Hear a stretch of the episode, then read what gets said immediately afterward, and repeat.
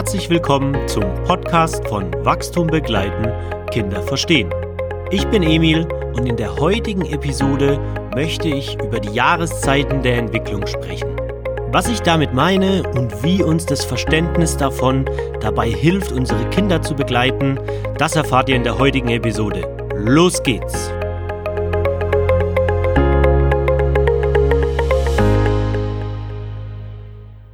Willkommen und schön, dass du zuhörst.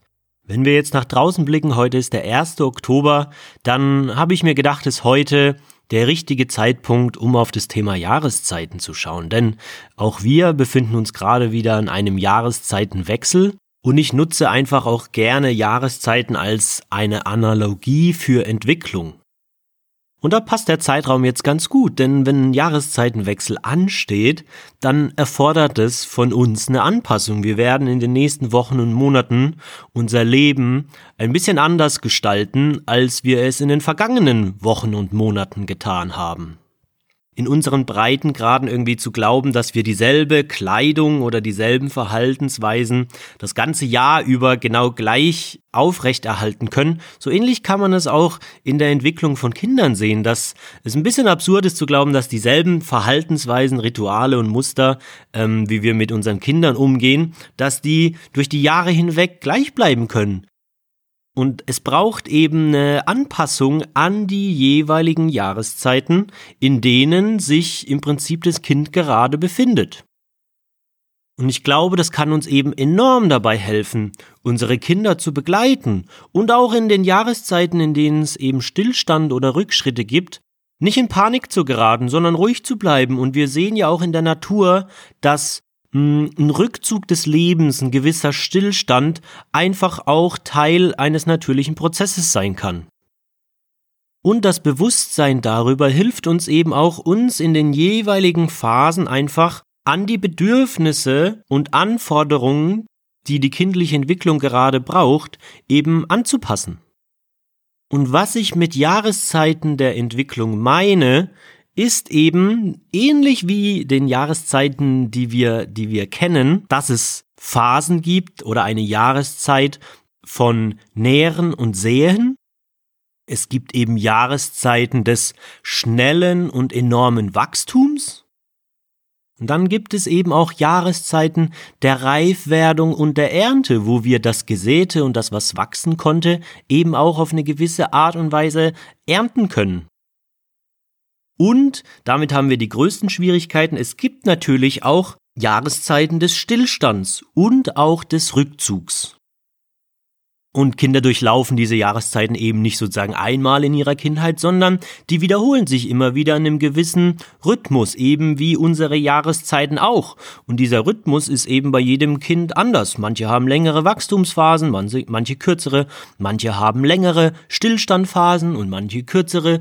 Äh, bei dem einen dauert vielleicht ein Zyklus äh, ein paar Monate, bei dem anderen ein Jahr. Also auch da wieder das Bewusstsein darüber, dass es hier zwar eine Art grundlegende Dynamik ist, aber wie sie sich bei einem jeweiligen Kind gestaltet, ist völlig individuell.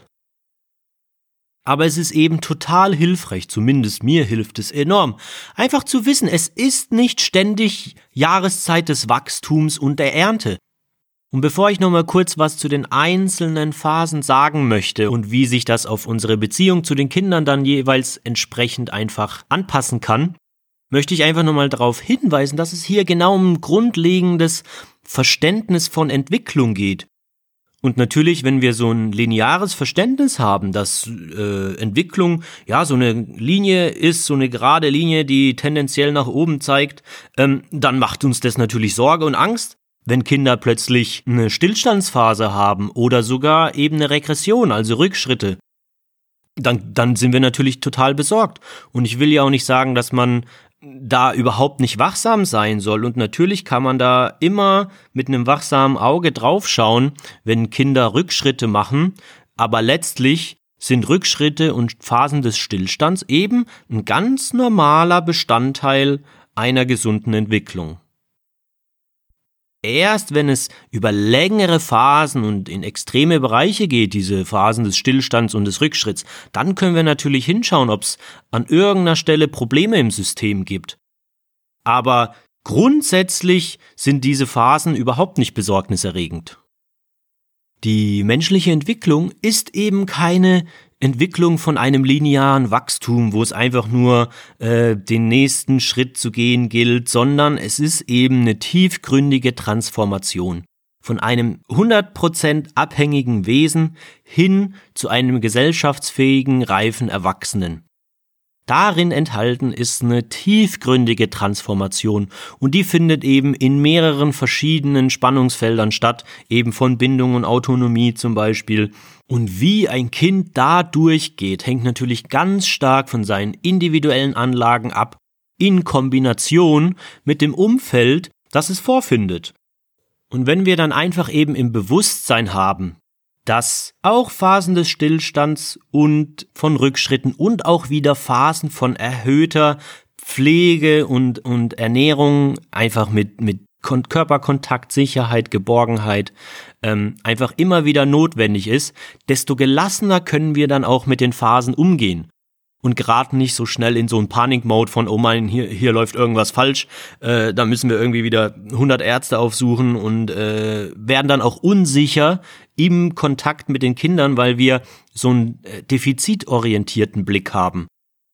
Wenn wir stattdessen in dem in der Haltung bleiben können, ah ja, okay, ich sehe, da ist gerade Stillstand, ich sehe, da ist gerade vielleicht auch ein bisschen Regression, ähm, aber ich weiß, das ist es gehört auch dazu und es wird wieder Phasen von starkem Wachstum, von Ernte geben, dann kann ich viel gelassener damit umgehen.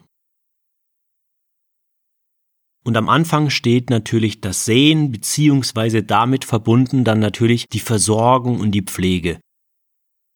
Und während das Offensichtliche natürlich so diese, die Babypflege im ersten Jahr dafür steht, ist eben die Jahreszeit von äh, Versorgung und von Pflege etwas, was immer wieder notwendig ist im Laufe der Kindheit. Und zwar bis ins frühe Erwachsenenalter, wenn nicht sogar darüber hinaus. Auch wir, als wir Eltern wurden, ist das eigentlich auch wieder eine Phase, wo es eigentlich ganz viel auch Pflege braucht von unseren fürsorglichen Bezugspersonen.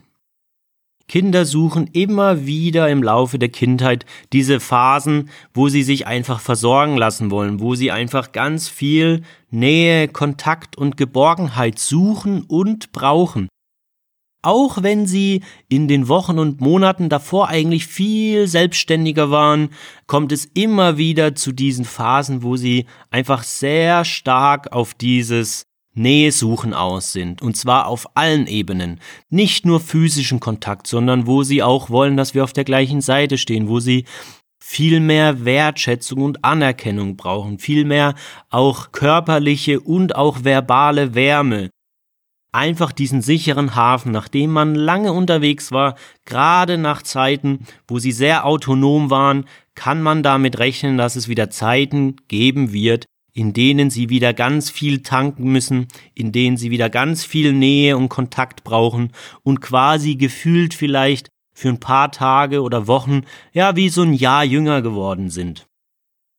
Aber wichtig ist eben, dass diese Pflege und Versorgung, besonders mit Nähe, weit über das erste Lebensjahr hinausgeht und einfach immer wieder dran ist und es ist okay, dass es immer wieder dran ist, dass die Kinder so viel Nähe und Geborgenheit suchen.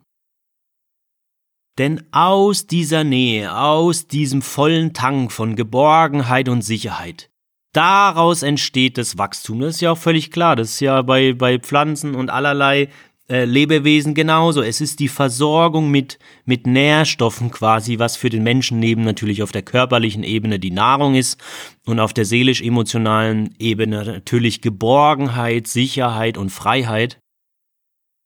Das sind die Stoffe, die uns zum Wachstum anstreben. Und dann, das kennen wir von kleinen Kindern, gibt es natürlich quasi Phasen explosiven Wachstums. Und das ist auch wieder ein Unterschied zu dem linearen Wachstum. Wir merken das bei Kindern häufig, wir sprechen da von Entwicklungssprüngen. Ja, das war gestern noch so und heute ist es schon über Nacht völlig anders geworden. Ja, und insbesondere natürlich so zwischen dem, zwischen zwei und sieben Jahren ist so eine enorme Phase äh, von explosivem Wachstum. Auch da wiederholen sich die Zyklen immer wieder aber es gibt eben ganz, ganz, ganz, ganz viel Wachstum in der Zeit. Und dementsprechend gibt es dann natürlich zum Ende des sechsten, siebten Lebensjahres auch so viele reife Früchte auch schon. Nicht, dass da nicht noch mehr kommen kann, natürlich, das ist uns klar. Aber wenn wir das einfach vergleichen mit so einem Zwei- oder Dreijährigen, wie viel Reife da ist und was man da bereits alles schon ernten kann durch diese Wachstumsphase, die stattgefunden hat ist eben, wie viel selbstständiger sie dann natürlich mit fünf, sechs, sieben Jahren sind, ähm, was ihre körperliche Ebene angeht. Sie können dann vielleicht selber Zähne putzen und sich duschen und sich anziehen und all diese Dinge, ihre Klamotten aussuchen, ihr Zimmer aufräumen. Noch nicht alles unbedingt zur Perfektion, darum geht's ja nicht, aber es sind eben schon Dinge, die man ernten kann.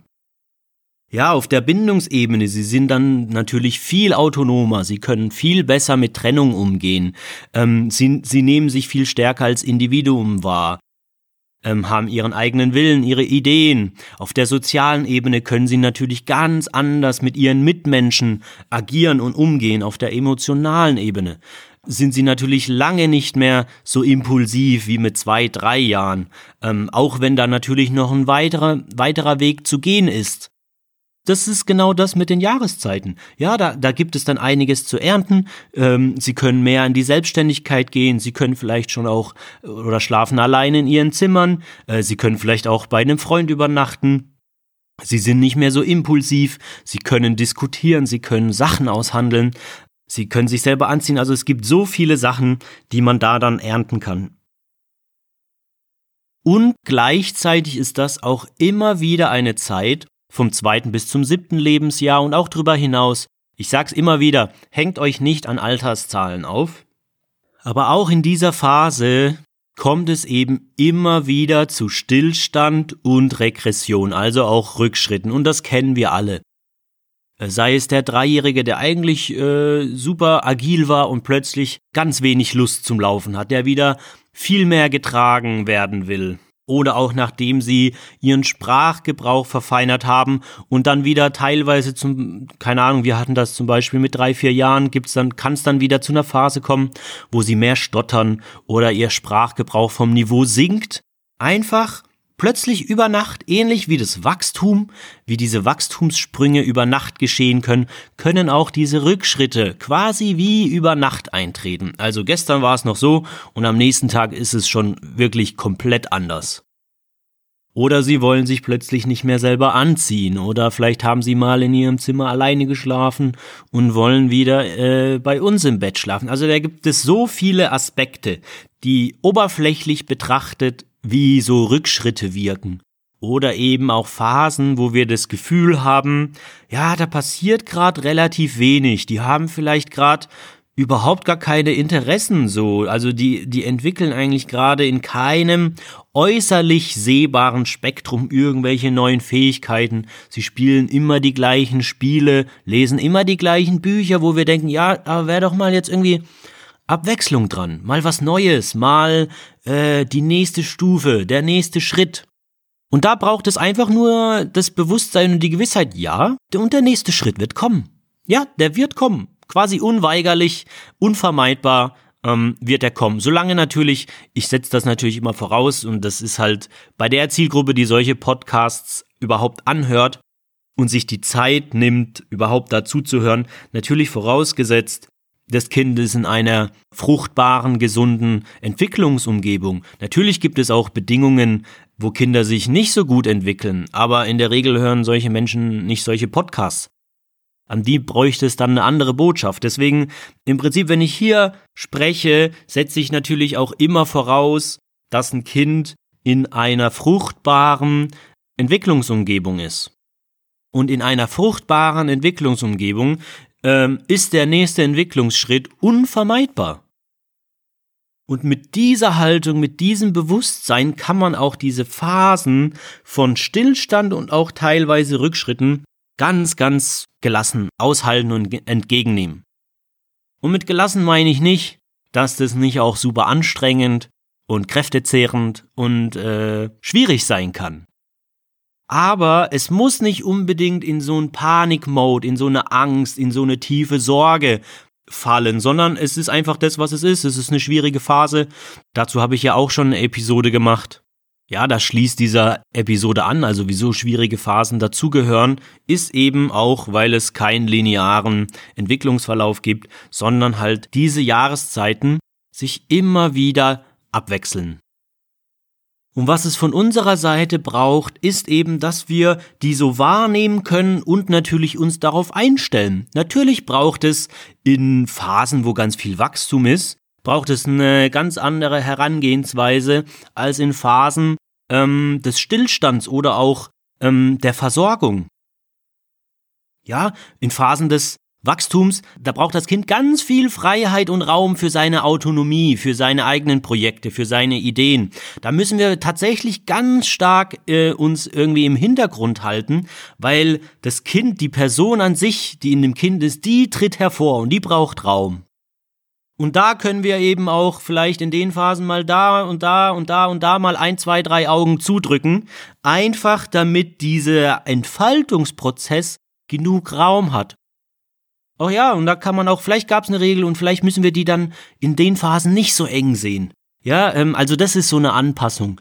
Ähm, und keine Ahnung, äh, wenn es gerade so drauf erpicht ist, draußen die Welt zu erkunden, ja, dann muss er vielleicht nicht unbedingt jeden Tag um 6 Uhr pünktlich zu Hause sein. Vielleicht ist er gerade um 6 Uhr an dem Tag in einem ganz wichtigen Abenteuer oder Prozess oder was auch immer. Und dann können wir vielleicht auch mal ein, zwei Augen zudrücken und sagen, ja komm, dann mach noch eine halbe Stunde. Und das sind auch übrigens typischerweise die Phasen, wo Kinder eben gar nicht so viel Kontakt und Zeit zu Hause brauchen oder auch eben zu ihren wichtigsten äh, Versorgungspersonen, sondern eben raus in die Welt wollen und Neues entdecken und forschen und machen und tun. Und die Zeiten können wir natürlich nutzen, um unsere eigenen Akkus aufzuladen, denn was auch unweigerlich eintreten wird, ist irgendwann wieder eine Phase, wo sie ganz viel auf uns angewiesen sein werden, wo sie Geborgenheit brauchen, wo sie Kontakt brauchen. Und da sollten wir dann eben auch zur Verfügung stehen und da sein und eben nicht sagen, ja, aber gestern wolltest du ja noch den ganzen Tag irgendwie weg sein. Ja, das wollte er gestern und heute ist eben eine andere Zeit dran. Und das gleiche gilt dann eben sozusagen als Anpassung eben auch, ja, für die Erntephasen, da können wir schauen, was ist denn gerade dran? Ah ja, okay, der, die werden immer da und da selbstständiger, dann können wir denen vielleicht auch eine Verantwortung mitgeben, wenn die Zeit reif ist. Ja, vielleicht im Haushalt was zu machen oder ja, ab, ab heute kannst du dich ja selbstständig anziehen und diese reifen Früchte quasi auch zu pflücken, aber eben nicht zu drängen. Und das wäre so, dass in dieser Stillstandsphase, da braucht es eben Stillstand, da braucht es quasi einen Leerlauf, Ruhe, wo Kinder eben vielleicht auch mehr mit Langeweile zu tun haben und nicht so offensichtlich irgendwelchen Interessen nachgehen, da müssen wir auch nicht ständig um die Ecke stehen und sagen, ja, mach doch mal dies oder fang doch mal das an oder äh, wie wär's denn damit? Ja, es ist halt gerade einfach Stillstand und das merken wir ja auch. Natürlich können wir Vorschläge machen, keine Frage.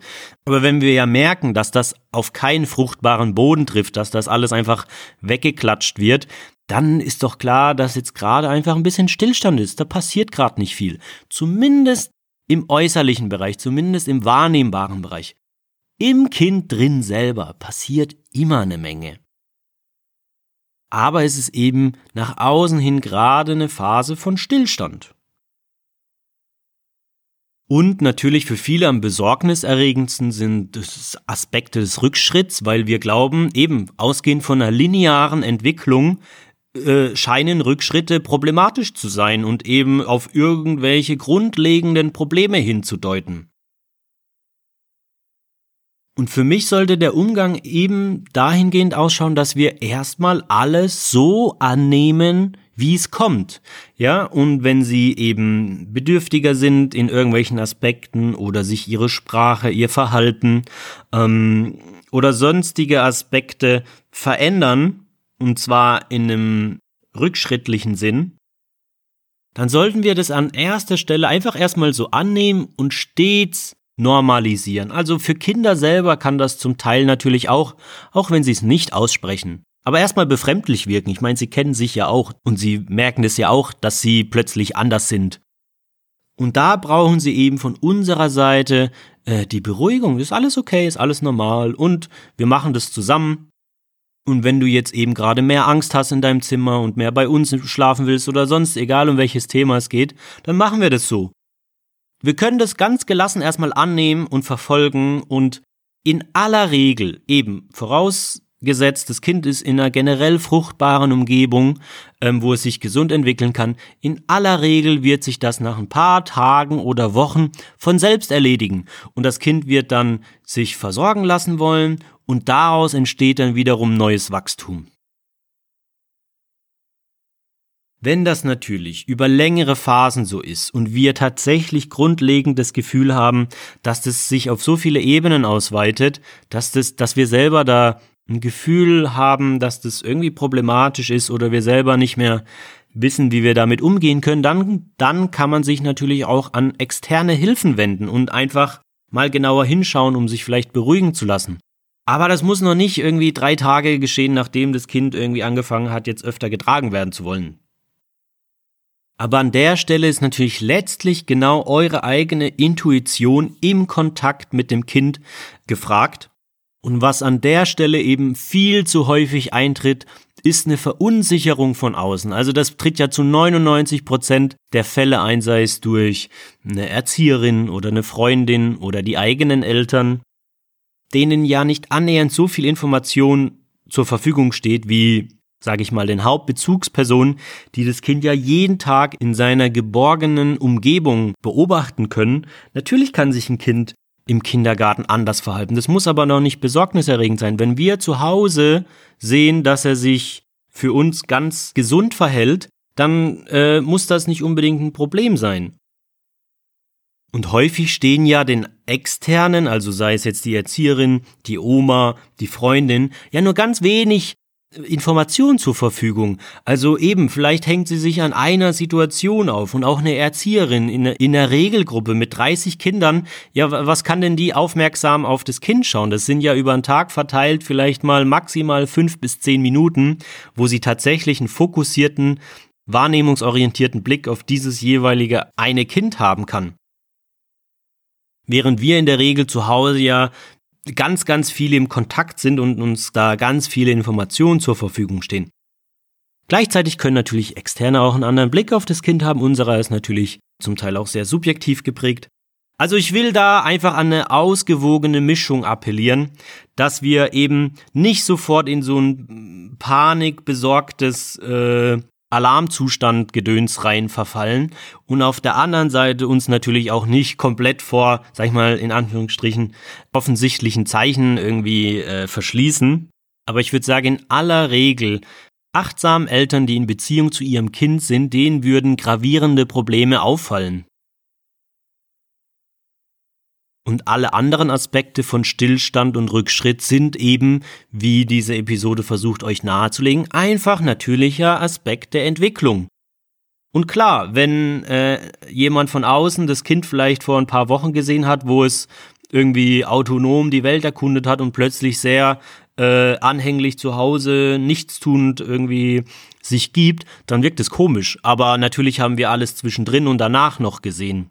Und da braucht es eben eine gewisse Zuversicht und eine gewisse Gelassenheit, dass eben die nächste Jahreszeit dann schon kommen wird. Und gleichzeitig natürlich eine Achtsamkeit darauf, wenn es lange dauert oder sehr gravierend und extrem ist, ob man natürlich schauen muss, ob es da tiefer liegende Probleme gibt. Das will ich natürlich gar nicht abstreiten.